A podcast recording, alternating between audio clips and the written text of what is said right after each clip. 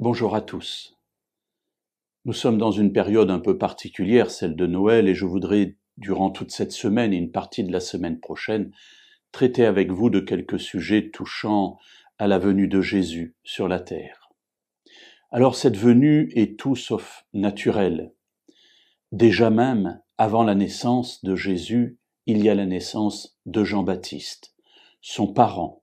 On dit très souvent son cousin, on ne sait pas exactement s'il était cousin, mais en tout cas c'était un de ses parents.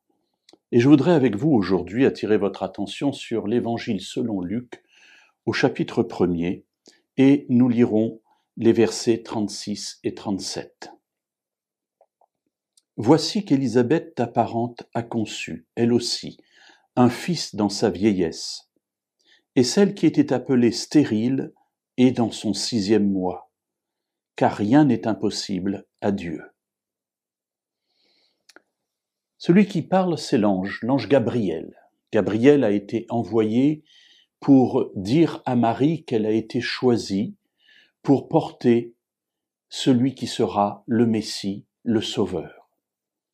Nous aurons l'occasion un jour de revenir sur cette fameuse rencontre qui est très belle, mais peut-être nous arrêter sur cet aspect particulier de ce témoignage que l'ange donne à Marie qu'elle va être enceinte d'une manière miraculeuse. On y reviendra dans les jours euh, prochains.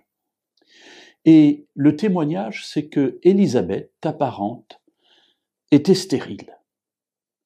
Elle est non seulement stérile, mais elle est âgée, et ainsi elle entre dans la lignée de toutes ces femmes d'Israël qui ont enfanté alors qu'elles n'auraient pas dû.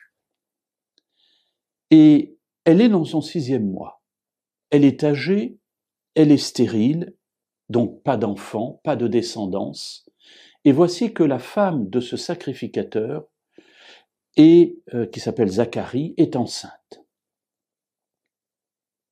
Et l'ange termine en disant cette parole magnifique, car rien n'est impossible à Dieu.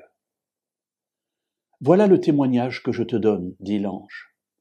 Ce qui t'arrivera est certain, parce que Dieu en a donné un témoignage grâce au fait que ta parente, qui était âgée et stérile, est enceinte.